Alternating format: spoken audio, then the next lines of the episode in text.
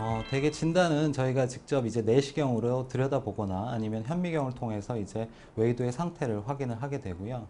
어, 진물이 있을 경우에는 저희가 거기서 세균 검사를 해서 어떠한 세균이 자라나는지 확인을 하게 되고 이제 악성 웨이도염이 의심이 되거나 아니면 중이염이 동반이 되어 있는 경우에는 CT나 MRI 검사를 해서 어, 염증의 진행 정도 그리고 이런 파급된 정도를 확인을 하게 되고 그리고 이제 웨이도염이 좀 심해서 이제 난청이 같이 동반되는 경우들이 있거든요. 그런 경우에는 어, 청력 검사를 해서 어, 청력이 어떤지도 한번 확인을 해보게 됩니다.